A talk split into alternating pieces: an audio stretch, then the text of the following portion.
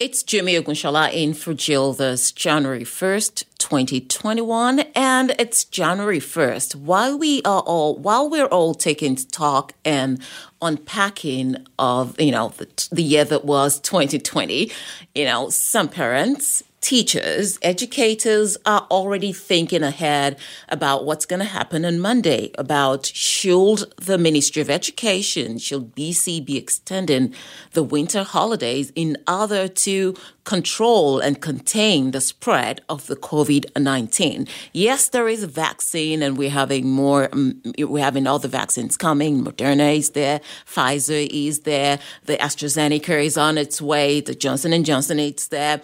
But the question still remains, should kids and that seems to be the present question on the mind of many parents right now. And very soon we'll be speaking with um, an education columnist about that. But before that, let's take a you know a quick listen to what Aaron McArthur has to say about this growing anxiety amongst parents and teachers. We remain concerned about the situation in BC schools. And in fact, we're more concerned now with the new variant of COVID that we know is in BC. While the fear from teachers and parents has been present from the start of the school year, the emergence of the COVID variant has people wondering if a delay isn't warranted. The UK has pushed back the start of classes. BC in a much different stage of the pandemic, and there are no plans to alter course. We pulled together a school task force to learn from what we have been through in the last few weeks. People are preparing to make sure that we can go back to school safely. According to government data, actual transmission inside classrooms remains low. But the Liberal education critic says she's fielding calls from concerned parents and teachers asking for at least more options to stay safe. As of right now, kids will be back in the classroom January 4th. Aaron McArthur, Global News. All right, so that's that's what's that's what is hot right now. That's what people are thinking, parents thinking, teachers are thinking. On the flip side of this, there's some people who believe, you know, BC hasn't really had many cases of, you know, outbreak in schools and spreads and but right from the beginning of the school year in September, we've had educators and um, um, education activist and advocate, sorry, talking about how we could make our schools safer for kids. And science has shown the kids could, you know, could spread this disease, transmit it as much as adults do. But then the question is, should we be opening schools on Monday? You know, that's about three or four days' time. Should we allow kids go back to school or should we just extend it by a teensy bit, like let's just take it back a little bit more, push it back, and see what's going to happen. Um, joining us to discuss this is Patti Bacchus, um, an education columnist with Georgia Straight. Hi, Patti. Hello, Happy New Year. Happy New Year to you. Thanks for taking time out of your New Year's Day to join us to talk about this pressing thing. I'm a mom. I've got two lovely kids, and it's a question, you know, it's something that's been on my mind. And it's not just now, it's been from the beginning of the school year in September where people were talking about returning to school safely and pushing back on resumption. And should we allow kids go back to school come January 4th? Well, it's a it's a really tough tough question, and you know, and a complicated one. And I, I understand. I mean, I I, I tune into every briefing from the uh, provincial health officer and, and education minister. They've been pretty consistent that they believe schools are safe given the protocols that are in place and that transmission is very rare in schools or relatively rare. Um, having having said that, you know, I have to say, I'll be honest, I would be very nervous going and working in a school come Monday, particularly in the Fraser Health Region, the Surrey School District, Vancouver Health Region, Northern Health areas where we know there's a fairly you know, higher rates of infection out in the community, which is going to come into the schools. So I incredibly uh, empathetic with with particularly employees, teachers, support workers who really don't have a choice. I mean, parents have some choice; they can keep their kids home. It's not a a, perfect solution by any means, but um, I'm very sympathetic. We, you know, we've just been through a, a winter holiday where we haven't been with our own families in many cases. I celebrated Christmas on FaceTime with my grown children because of the, the health orders that said it wasn't safe to even have our own family members come to our homes if we don't normally live together. And then to suggest that it's fine and it's safe to be in a classroom of 30 people not wearing masks in many cases doesn't really add up to me. So I think, you know, we've heard calls from the BC Teachers Federation. They've been advocating steadily through this for improvements to school safety procedures. And I think what they're asking for is reasonable, and I think it's important. And I would be more confident if there were better measures in place, including mask mandates, uh, lower class sizes, so there's not so many people in a confined space for such lengthy periods. I've never, through this pandemic, spent hours in a room with, you know, more than a, just a couple of other people. So I understand the nervousness, and I don't think there's enough being done to protect uh, students and staff in schools. So when we're I will tell you, my kids have been coming to me, lobbying me to return to school. And I, they have been, you know, this is a conversation we still yeah. had last night. Like, so mommy, would you allow us to go back January 4th? And I'm like, okay, depending on what happens. I am a yeah. parent who opted for the option four right in mm-hmm. in the in the Vancouver school district we had the option That's for the where, remote learning exactly yeah. but where yeah. the kids are still doing things with the teachers at school and you know that's one option that it, that is supposed to end in January, but of course it's I, I, understand it's been pushed back a little bit more for you know parents who are still not ready to get their kids integrated back into the school system. But shouldn't we be given parents options? I mean, more options in terms of how to get kids back to school amid this pandemic, at least for this, you know, this school year at least, you know, that kind of flexibility. Absolutely. I, you know, there's no one size fits all solution. I know many parents are very uh, much looking forward to their kids going back to school because they have to work themselves, and it's very difficult for some families to have their kids at home and, and they're not in a position to be able to support them in the remote learning. I understand with that option that you're doing, you don't get a lot of support from the school. It's really on the parents to support their kids' learning to, to an extent, and that's not a fair ask for some families. Uh, but I do think for those who can do that and prefer to do that, it's a great option. Um, very few school districts are offering that. I think Vancouver has been probably one of the leaders, and, and I think Surrey is doing some things as well.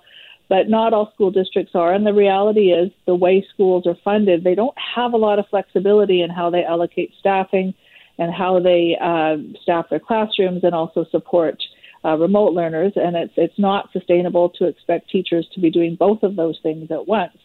I think, um, you know, had we invested more into this and, and uh, we could have had more flexibility. As it is, there is a shortage of teachers, even. It's difficult to even have enough substitute teachers. So it's a real challenge at this point. I think, you know, had we gone back to last summer, I was urging um, the provincial government last spring when the pandemic was kind of a new thing to start really planning and some for more flexibility, uh, larger learning spaces, you know, so we didn't have poorly ventilated, crowded classrooms and things. And really, none of that was done. There were some real missed opportunities, and here we are now in the start of 2021 with very few options. And I think that that's you know that's on the provincial government.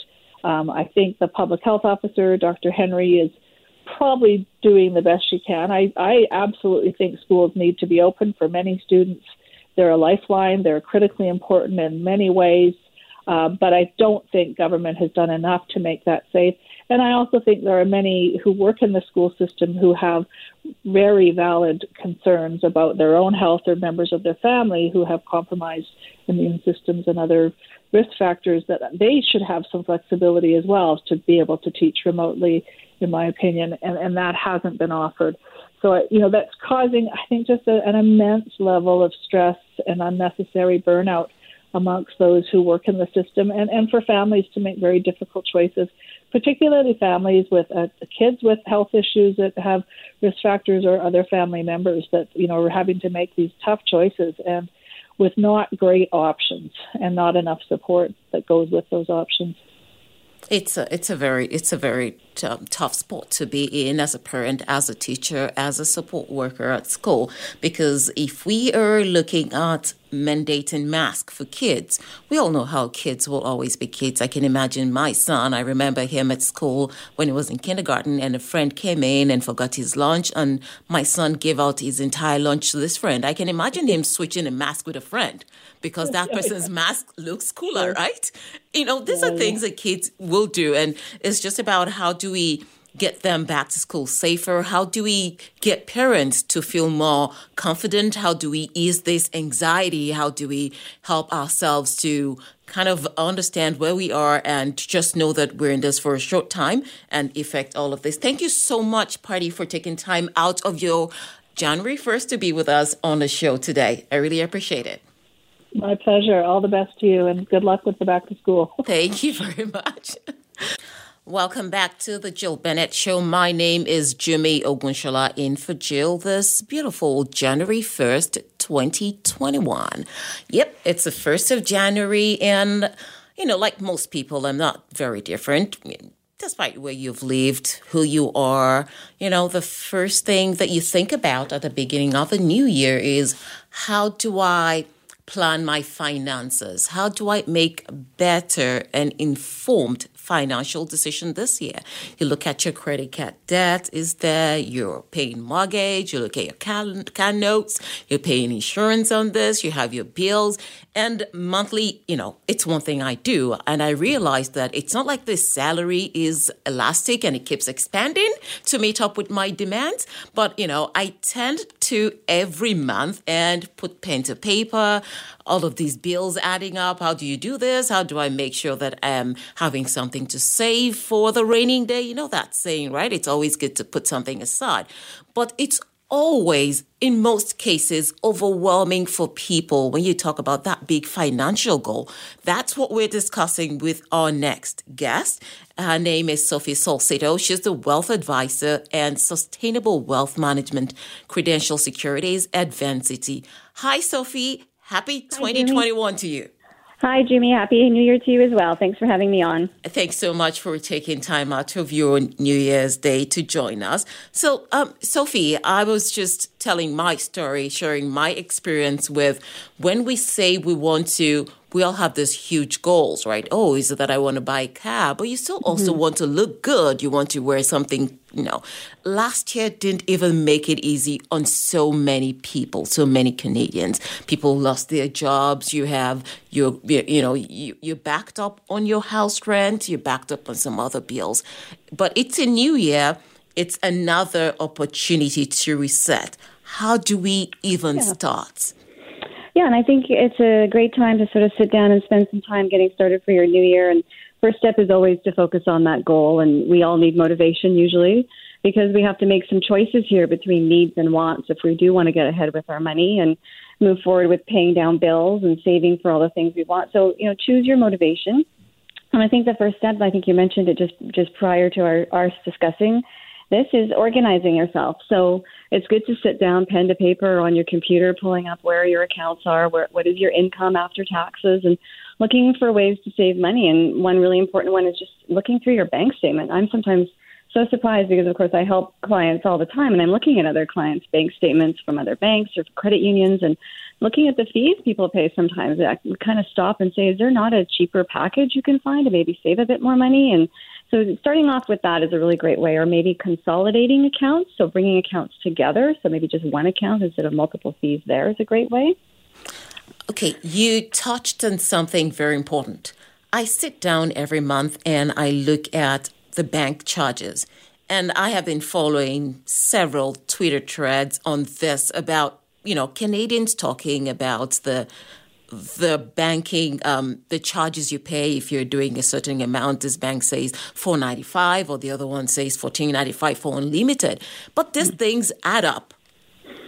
They definitely add up. I think that's probably one of the things that, that stops people from really pay, pay, paying attention and taking notice. They might think, oh, a dollar, two dollars, at the most a three dollar charge for this ATM, which well, that's okay. It doesn't add up. But I am such a believer, and I'm not joking, that every dollar, every cent counts. I did a lot of things with a very minimal income when I came out of university and managed to save. And it was just because it was a maybe more of a natural thing for me, but I also missed out on things and I, I didn't spend or buy as many things as maybe I saw other people doing. So I know that just stopping and that every dollar will count. And if you're going to get your drink, uh, maybe you just order a more plain drink without the syrups that are costing you more money. And every week, if you save those dollars, you will put it towards something important and it will have a, a real impact. You just need to be diligent. So, um, for this couple of minutes we have left in this part of the conversation, let's take a look at 2020. It was a year for many people. You know, financially, people who lost their jobs, people had to depend on the government uh, money that came, and some mm-hmm. people are backlogged in terms of rent, some having to deal with credit card debt just a bigger picture, you're looking at someone who lost their job, struggling to meet up with all their financial obligations, right? How do you start in a new year? Yeah, so I know Vancity was very helpful about coming up with a no interest visa and business pivot loans and and so I think everybody's got to start to think of if they're struggling and trying to get ahead, thinking of themselves as having their own human capital. So how am I can I find a good job? If I'm in a job, can I get more hours? Are there courses I can take to get ahead? Really, we all need to try to improve ourselves to try to get to try to get ahead, to try to increase that income so we can have some extra disposable income to pay those bills down and focus.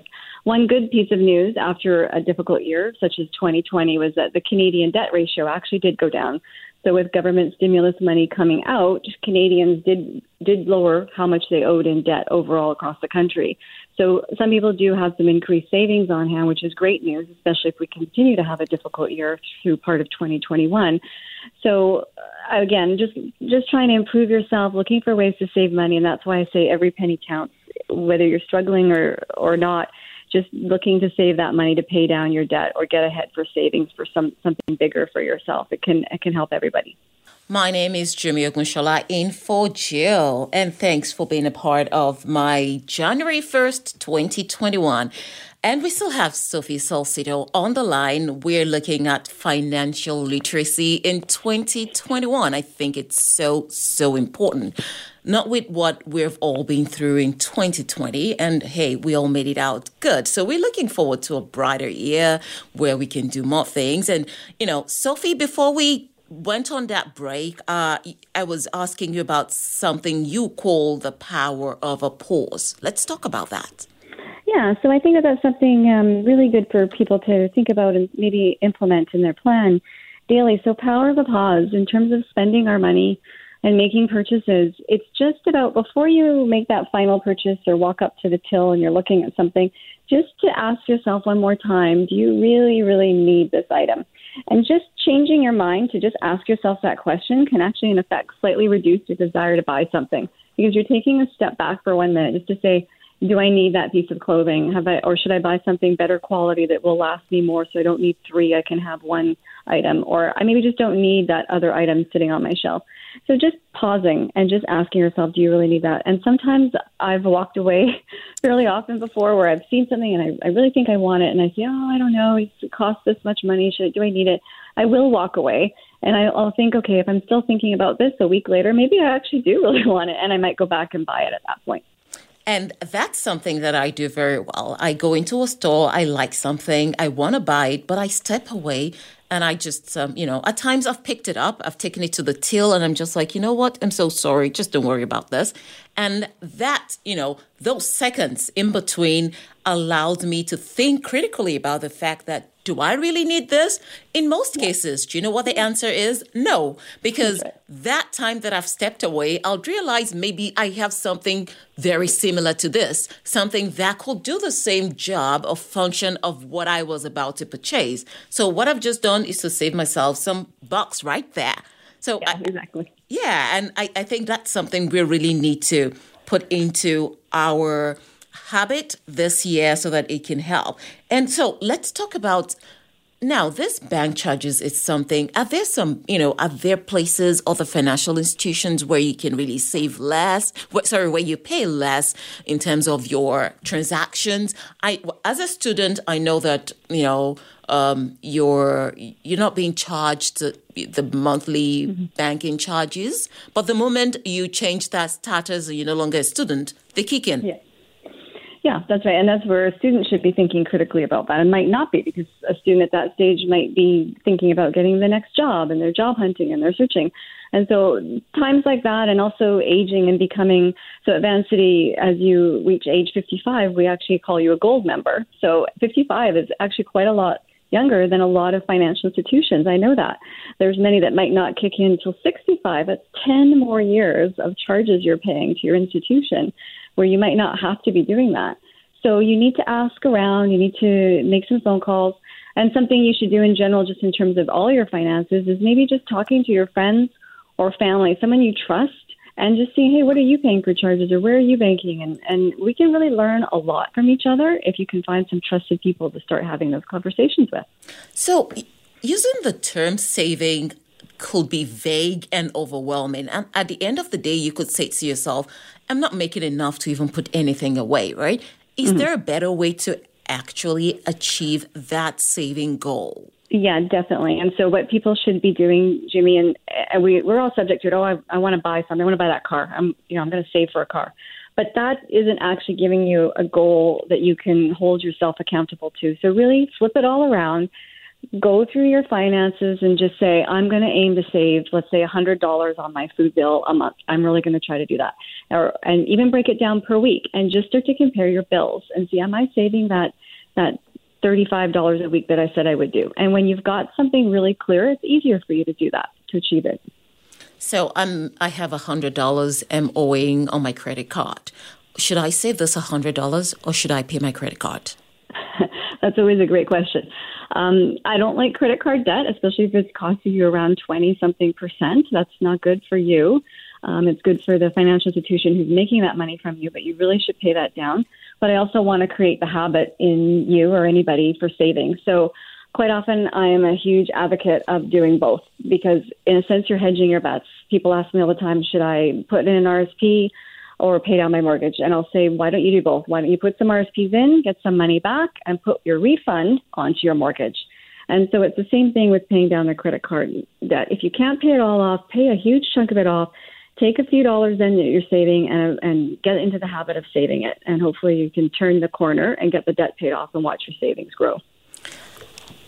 During all of this, at times there's a tendency to feel like you're being too hard on yourself, right? You're not eating out, you're saving money, you're doing all of this. How do we manage that balance, right? To still treat mm. yourself a little bit. Yeah, Jimmy, I get it. I know what you're trying to tell me. and uh, I've seen this. I've been in this business over 20 years, and I've watched something transpiring definitely, and we're we're keeping up a lot with the Joneses. Um, I have a 12 year old daughter. She's been to most places in her life that I didn't go until I went with her when I was late 40s. you know, three places I could name off the top of my head I did not go to ever until I went with her, and that that can be common sometimes these days. And so I, I think it's values, it's priorities. Um, I always try to tell people it's not about what you see on people or their houses or what they drive it's about you. It's about you being in control of your money and feeling good about your purchases. And we've just gone through COVID. So listen, I am advocating that if for me it's a chocolate bar every week when I shop. Yes, I've been buying myself a chocolate bar. I used to stop and not buy it all the time, but sometimes I just keep buying it because it's COVID and it's tough out there. So if there's something that's going to help you mentally get through a very challenging time, find something that will work. It's not a bad habit. You're not creating debt over it. And if it's going out for dinner with your family once in a while and you're you're not saving that money, go ahead and do that every once in a while, but stick to the priorities and know that it's a treat and you're not doing it too often. Thank you so much, Sophie, for this wonderful advice. And I know that you're on Twitter, but if someone just wants to, you know, very quickly, if someone wants to know more, Sophie, where can they find you? Yeah, they can definitely go on to vancity.com and look up my name, Sophie Salcido, and you'll find a long list of all of our advisors who work throughout different branches in Vancity. And it doesn't cost anything to come into advice. It's the same in most institutions, so please just go out there and get some help and some advice, and people are here to help you. If you've just tuned in, my name is Jimmy Ogunshola. I'm in for Jill this Friday, 1st of January 2021. And hey, what better way to start the year than unpacking the year that was? And of course, looking forward to a healthier and happy year, 2021. But of course, 2020, how can we just get out of it without looking at a couple of things that happened? But I know the first thing your mind will go to will be the pandemic. Yes, the COVID 19 pandemic hit everyone really had, our finances. And that was what we discussed the last hour. We had Sophie Solcito on the show talking about how to get it right in terms of your finances. So if you missed any part of that or any part of today's show, you can find it on Apple Podcast, Google Podcast, or wherever you find your podcast. So let's talk about a topic very close to my heart. I'm a journalist. I'm sitting in this chair. My colleagues are out there every day working very hard to keep us informed. And then 2020, we saw a lot of hostility. We saw hostility and violence, you know, thrown and targeted at this group of people who are working very hard to keep us all on top of what's happening right how would you how would you even describe that why would you do that well, that's what it is. And joining me to talk about this is one of Canada's most hardworking journalists, Mercedes Stephenson. She is the Ottawa Bureau Chief of Global News and the host of the West Block. Happy New Year to you, Mercedes, and thank you for joining me. Happy New Year to you too, Jimmy, and thank you so much for having me. I'm so happy to have you on the show. I saw the story. Let's get right to it. I was following this Twitter conversation you were having around the Christmas period and people saying that maybe you submitted questions to be vetted, you know, by the prime minister's team and we, we, we had a lot of this pushback and hostility towards journalists in 2020 as a journalist, how would you sum up your 2020? I would sum it up as as being very very busy, uh, busier than any other year that I've ever covered, with just so many different things happening, um, and unfortunately, the vast majority of them were, were not very good news. And I think that's been very hard for everyone. It's it's hard for people at home. It's it's hard for those of us working on it. Although we are uh, frankly, very fortunate to be on the front lines of history and to have the opportunity to inform Canadians. But it's a very different environment to be working in as a journalist right now, and you saw that in the Twitter conversations you were referencing. Um, there was sort of two conspiracy theories circulating. The one is quite common, and we hear it a lot, and that's that people believe that we either receive our questions from the Prime Minister's office or that we submit them to be vetted before we ask them. That is categorically untrue for anyone who is wondering. Uh, in fact, we refuse to ever disclose the questions uh, or the nature of the questions that we will be asking. We have turned down interviews where people have tried to make that uh, a contingency, saying that they need to know. Now, obviously, if we're having the health minister on, they probably have a pretty good sense we're going to ask about the COVID 19 pandemic. Uh, but we don't have any sort of questions or topics approved or vetted in advance uh, for precisely the reasons that people rely on us to get them honest answers for things not to be scripted. Uh, and in the case of the Prime Minister's interview, they had no idea what we were going to ask about in advance. Uh, I mean, they, they can kind of guess a little bit with certain people. So, for example, I do a lot of defense and security stories, so the chances might be higher that I might ask that kind of a question. Uh, but there is there is no discussion of that. Uh, the other thing that was out there circulating, which was very interesting, was that people thought we'd somehow fake the interview with the prime minister on Christmas Day. Um, now, this interview was taped ten days in advance, which we publicly revealed uh, because we don't hide that kind of information, and we also actually did news stories on the news of the day out of the interview. As you can imagine, neither the Prime Minister or I was around uh, work to do that interview on the 25th. It was a Christmas special, but people were comparing the weather on the two days, trying to say it was proof of a conspiracy. And it just struck me as so bizarre um, that this is the level we're at, that people think an interview would be faked. Um, it's not faked. It was done 10 days in advance. All the networks do their Christmas interviews in advance. We disclose the news that if he makes any, which the Prime Minister doesn't doesn't always, uh, on the day of. That was in the Twitter feed. It was on Global National. Uh, but that's just sort of this strange world we're living in where conspiracy theories are becoming much more mainstream. So, under any circumstances, or under what circumstances, do we as journalists have to submit questions, Mercedes? For me, never. Um, I simply won't do an interview where I have to submit questions uh, in, in, in any context. I just uh, refuse it because I think it is not a journalistically ethical practice. Um, if people will sometimes say, you know, what what sort of areas are we going to be talking about, uh, and they're not somebody who professionally answers questions. Uh, you know, this is somebody who's lost a family member to COVID nineteen. It's not unusual for us to say, you know, would you be comfortable with talking about the last time you saw that family member or something like that? This is not an accountability interview. Uh, even then, we don't submit our questions in advance. The only time you'll see us submit questions is when we're actually asking them. Either they're coming out of our mouth, or sometimes we can't get a hold of somebody in person during COVID 19, or it's the bureaucracy, and then we submit them in writing. But we're not submitting those questions asking if that's something they would be willing to answer. We're officially submitting them and saying, we're asking you the following questions. So I think it's really important for people at home to know um, that doesn't happen. I think one of the areas that was problematic and created confusion around this is early in the pandemic, the Prime Minister started having press conferences from his home in Rideau Cottage instead of in the National Press Theatre. And that meant the Prime Minister's office staff were the ones uh, influencing and choosing who asked questions. They said this was only to make sure there was an equal number of French and English and a selection of outlets. We don't know what their criteria were, and as a journalist, I don't like it anytime political staff are the ones choosing who asks the questions. That said, they had no information about what those questions would be. It was not submitted by any journalist. I do not know of any journalist in the parliamentary press gallery who would ever agree to that. Uh, and we chose to actually show up in person because if you showed up in person, it was first come, first served. So we just get there way in advance and stand in line to make sure we had the chance to ask our question. Uh, but I think that that helped to feed it. The fact that the prime minister's staff were choosing who asked some of the questions, um, and that that really, you know, is an issue in terms of there's not as much transparency as when you have the press gallery and journalists selecting uh, who does it, or simply doing it in order of time, and, and whoever shows up first. So, as I said, our way of getting around that was to actually go in person because we knew we were going to get a question, um, and that's certainly something that that made us feel more comfortable that we knew we were going to have an opportunity to, to ask that question and not be at risk of being passed over based on who political staff decided to select. If you've just tuned in, my guest this hour is my colleague and Ottawa Bureau Chief of Global News and the host of the West Block, Mercedes Stephenson.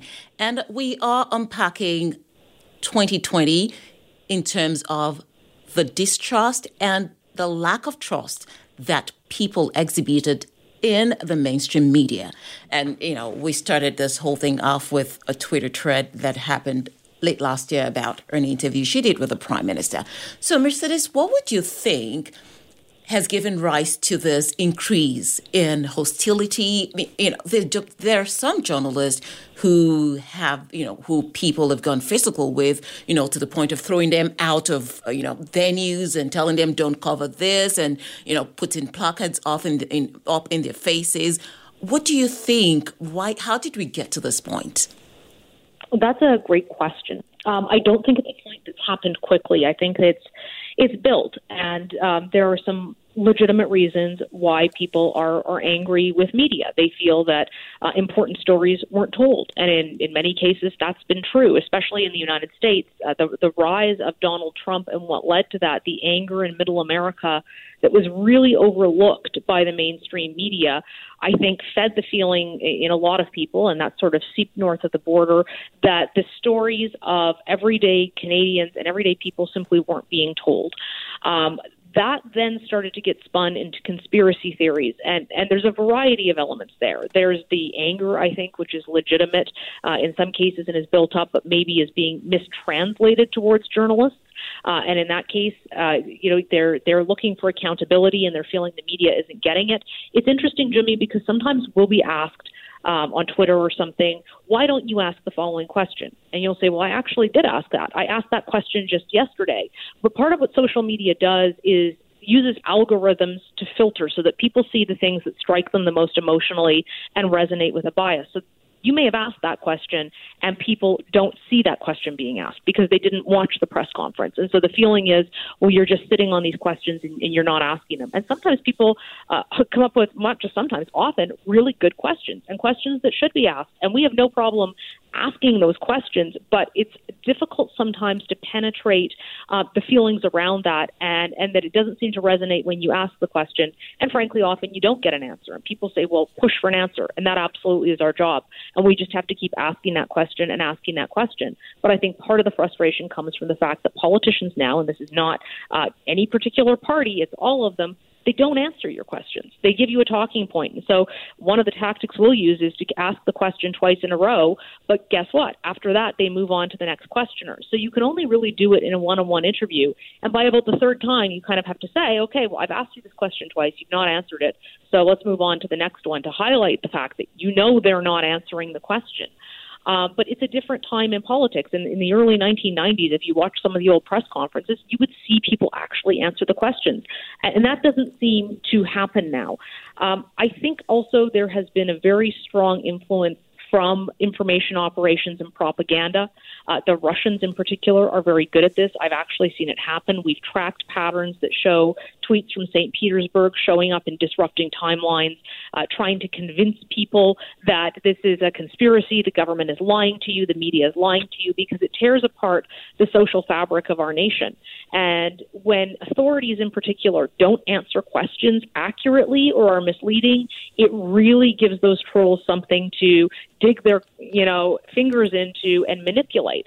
So I think there's a few things. It's that we don't tend to get um, honest answers a lot of the time or clear answers from our politicians. That is then exploited by Russian trolls and others who want to destroy democracy. And then we have the fact that you know we have to be really tough as the media and ask these questions and just keep asking them over and over and over. And there's there's you know I think a lot of journalists who are working very hard. That doesn't mean we can't always do uh, a better job. So I think those three factors have really kind of come together, um, and that we as journalists have to work very hard to make sure that we are doing our jobs as best we can, and that people are reassured we really are bringing them the information that we have. My name is Jimmy Ogunshola in for Jill, and thank you for sharing your January 1st with me. Um, on the line, I have um, my colleague, Mercedes Stephenson, and we're just taking a look at 2020 in journalism and 2021 in journalism. And Mercedes was, you know, right on the money talking about some of the things, the remote and the immediate cost of what we saw as – mistrust and distrust of journalists, right? So now let's talk. Let's. We don't have so much time in this segment, but of course we can always discuss something very important, Mercedes, which is how do we regain that trust? Is this something that can be done? How do we do it as journalists? You know, how do we task ourselves to get this back? Hello. Oh, hello, Jimmy. Yeah. Sorry. Oh, yeah. I was just listening to you. I was like, that's a great question. Yeah. How do we? Yeah. How do we? How do we regain that trust? It's a new year. It's an opportunity to reset, right? The same way we're resetting financially, our health, lifestyle. So, what do we do as journalists? I think you know we have to be so careful to focus on presenting the facts and accurate context around those facts. Um, I think social media could lead journalists sometimes into expressing opinion um, and I think that, that that can be a very dangerous thing, reporters expressing an opinion. Um, I think that we need to stick to showing what the facts are and being very clear that we're being neutral, um, that we have to hold those in political power and those who want to have political power accountable um, and ask the tough questions and call out when they don't answer them and say they're not answering them. Um, I think that, that people are smart, and when they see uh, clear, honest journalism being done, it strikes a chord and it might take time and and it might uh, you know take a lot of work I think that's what journalists can do. Um, I think beyond that, there's more that needs to be done, though. The platforms that are out there, like Twitter and Facebook, have to do a better job on the disinformation and misinformation and fake news stories that are being put out there. Um, they are working on it, but I can tell you at least five to six times a day, I'm contacted by people with some outrageous headline wanting to know why we aren't reporting it. And it, it's simply false and it's, it's demonstrably false. And it is uh, someone like the Buffalo News who has quite literally made this headline up to twerk public opinion. and then it's being presented as news. So I would encourage people question what you see in the media, uh, mainstream media and otherwise. Always question it. That's such an important part of democracy. Uh, don't be afraid to ask those questions. When someone you know posts something, just because you trust them doesn't mean that information is right. Uh, and that's one of the ways that misinformation and disinformation gets out is it tends to come from people we trust who don't know that what they're presenting is false. Um, so really ask questions. Look the information up for yourself. The great thing about the internet is you can find out pretty much anything. So you know, don't be shy to hop on your phone or your computer if you don't think something sounds right or it sounds really outrageous, and have a look to see if it's true for yourself, um, and make your your own decisions about that at the end of the day. And do be aware that there are actors out there um, who have a direct interest in in trying to give you information that isn't true. Um, so really look for that, stick to that. Know that the mainstream media does have guidelines and accountability when we're hired, when we're fired, uh, for what we present in a way that blogs and other things don't. Uh, but at the end of the day, you have to be the one to collect your information and, and decide what you believe. Just put on that critical thinking cap and uh, think hard about it, whatever your opinion is at the end of the day.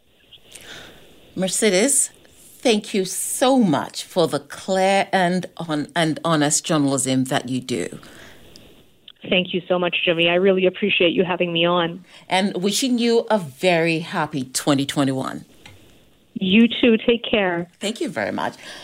Thank you for tuning in. Jimmy Ogunshola on the side. It's a wet day, 1st of January 2021. If you're driving out there, you're listening to us, take it easy, drive carefully, be considerate to other road users. And this hour, we're going to be talking about something. We're moving on to another topic that dominated 2020, you know, social media we all, one way or the other, found ourselves going down the rabbit hole, Twitter, and you know, it became polarizing at some point. The topics you were either one, you were either on the left or you were on the right. The middle got erased at this point. We had TikTok, the ban of TikTok, and other you know platforms emerging. And here we are in 2021. We are moving forward, and the question that I, you know, I want to pose to Jesse Miller, who is a social media expert and the founder of Mediated Reality, a friend of the show, a friend of the house,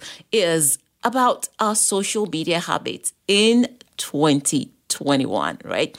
So, hello, Jesse.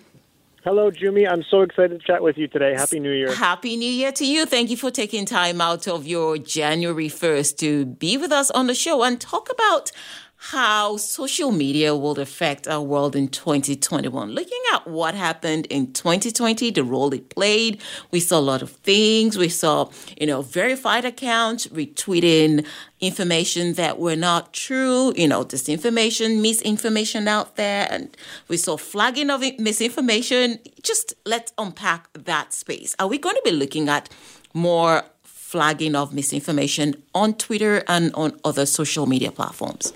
Yeah, so we, we saw the responsibility of addressing misinformation on social media really kind of take root in 2020, especially with the rise of COVID 19. And whether it was elections or health information, it, it was really showing a bit of a social responsibility on how Facebook and Twitter were really addressing some of the issues that we know in the academic circles are problematic with social media. But it really did take uh, a pandemic to change some of the behavior, whether it was around uh, how COVID was uh, created versus naturally occurring, how vaccinations would occur, or when we even saw the President of the United States starting to be flagged about misinformation that was being shared about the election, uh, the election and whether or not it was rigged or whether or not it was legitimate. Um, that responsibility started to emerge really kind of at the last part of 2020. And just to highlight here, like January 1st, 2020, I mean, I was not only paying attention to what we would treat as everyday regular social media in, in Canada, but when we look at the international conversations that are happening, there's so much more that happens around the world on social media that if people were paying a lot more attention to dialogues that were happening on social media, let's say in China around, let's say, November 2019, we would have gotten a better idea of some of the things that were coming our way. So, one of the best things that we're hoping people are doing in 2021 is really diversifying how they collect information on social media and where they make sound decisions.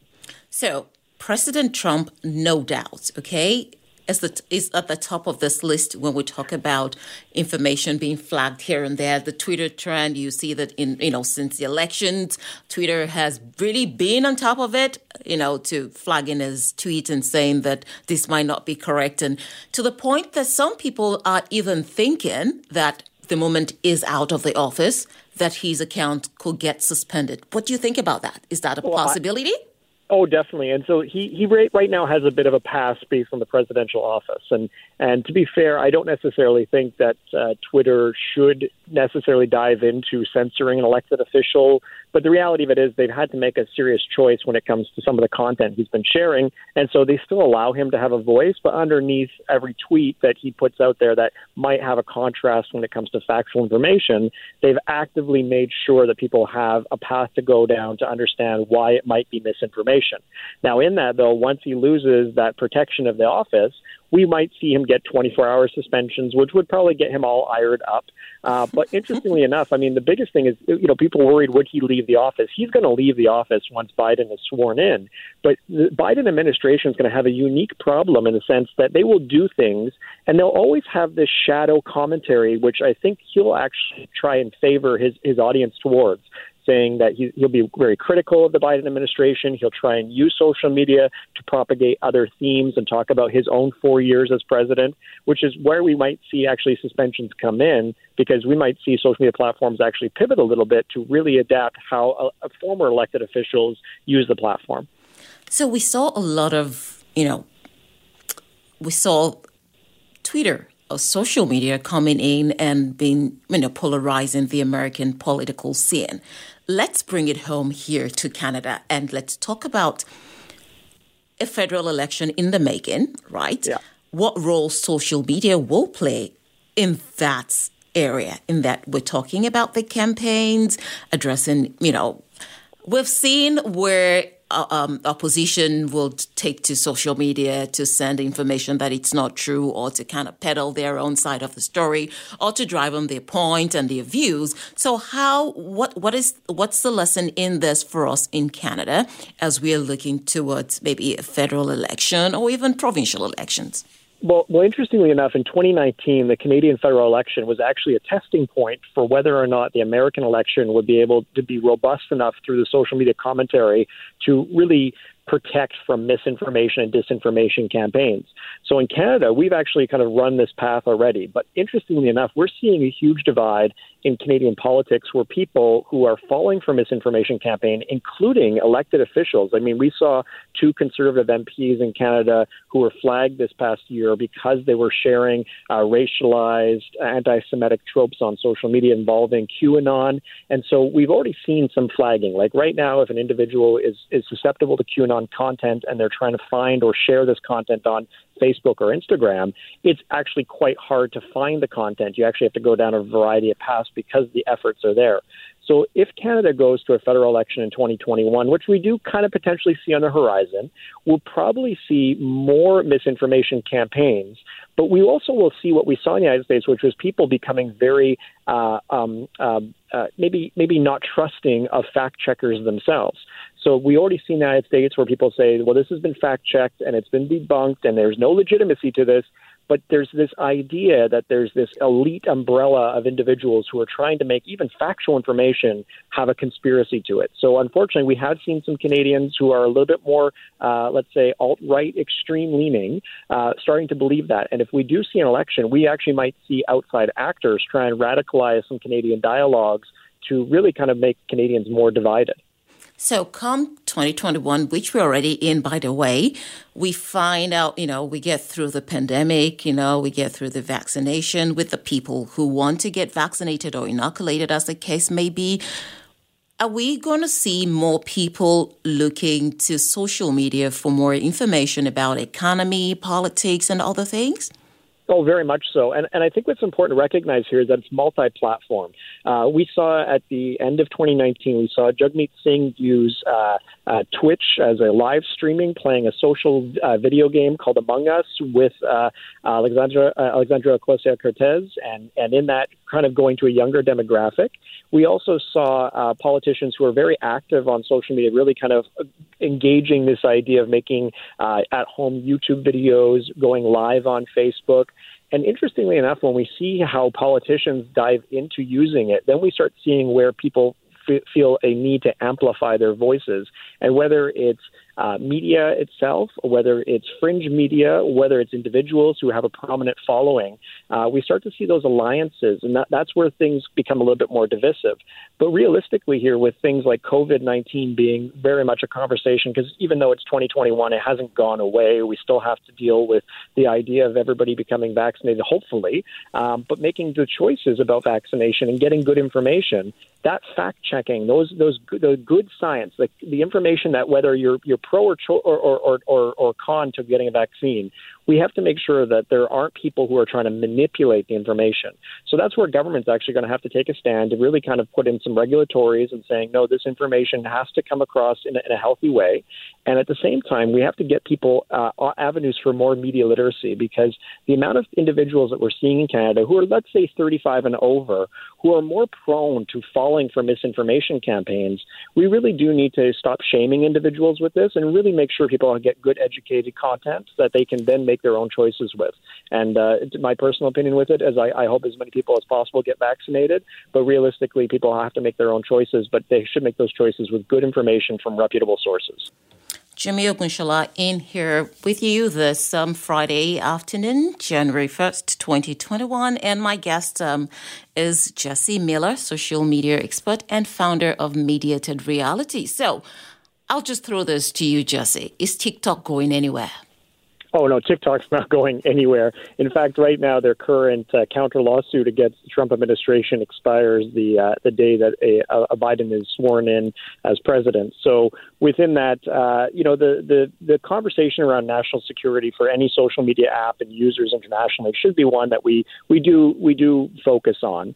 But realistically, the Trump administration was very good at making TikTok a villain for no reason whatsoever because it was it's based in China, and so the the purpose of directing the ire and highlighting that uh, TikTok was a, a, concern for government agency phones, that, that was very legitimate. Like, no government employee should be using social media on a device that really does anything involving personalized information or sensitive government information.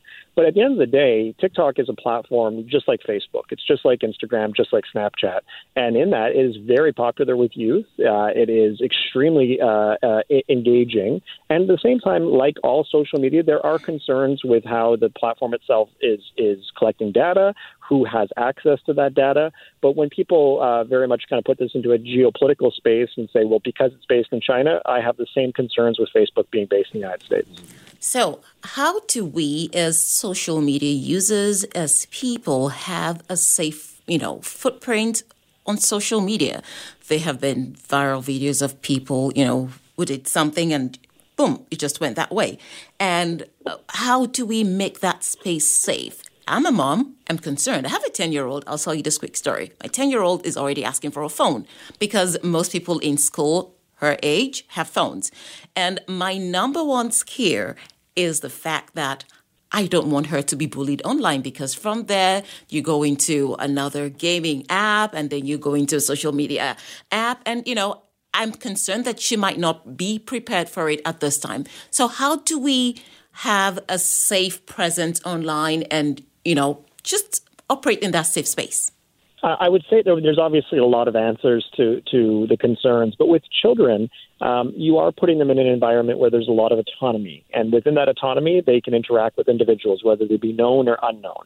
So, like any environment, like if we worry about putting our children into school because we're scared of them being bullied, there's an individual, there's a student, there's a there's an administration we can talk to about the concerns. And if there are actual instances, you can then you know break the instances down and really highlight who is responsible for oversight and how can this be mitigated. But on the internet, it's so difficult. So when kids play video games, uh, if, if they're anonymized in the space, yeah, they could hear language that's not appropriate for the family home, or they could be exposed to messages where somebody's inviting them to have a conversation.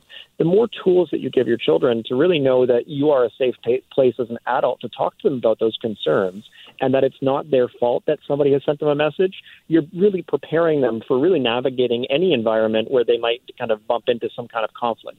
But realistically, here with social media, it is about need and want. So kids want phones, and some parents say, "Well, you know, I got tired of hearing this, or I got a new phone, so I just gave it to my child." And you know, my kids are in the same age range there, so just the concern of um, what does a family environment look like? So one one family might be split, and you have one parent picking up and one parent dropping off. Maybe a phone is necessary for that.